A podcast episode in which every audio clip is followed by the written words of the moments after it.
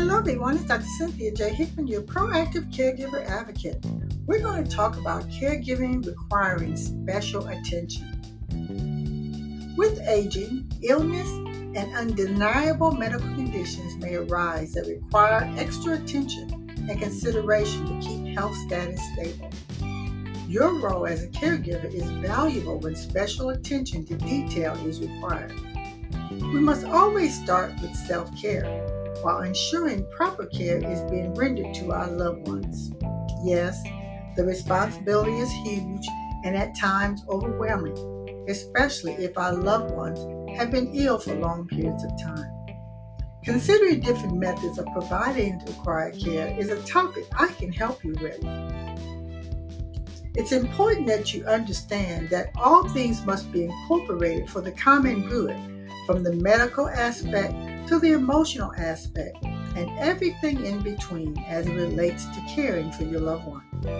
I often share that each of us must put ourselves in the shoes of those who we're caring for. These individuals were once active and vibrant, now unable to independently do for themselves.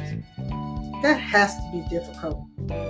The emotional toll of having chronic and debilitating conditions is profound, and caregiver support is necessary in providing love and encouragement to those who can't take care of themselves, but it must be done in a meaningful way.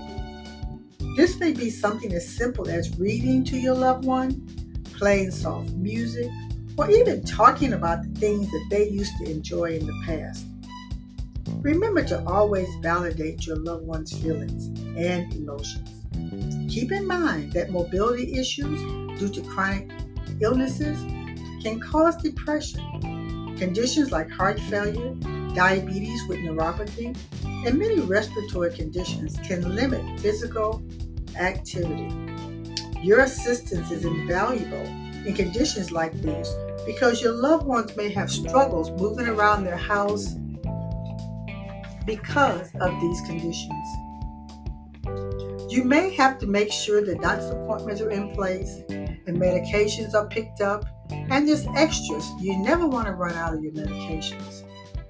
As your proactive caregiver advocate, I cannot stress enough that your advocacy and special needs for caregiving is invaluable, and it can be done in multiple ways from maintaining your health as an informal caregiver to the special attention that is needed for long term care of your loved ones.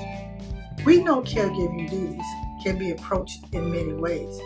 Just know the condition of your circumstance and act accordingly. Guard yourself, however, from burnout by asking for help and taking breaks. Be safe, be well, and bye for now.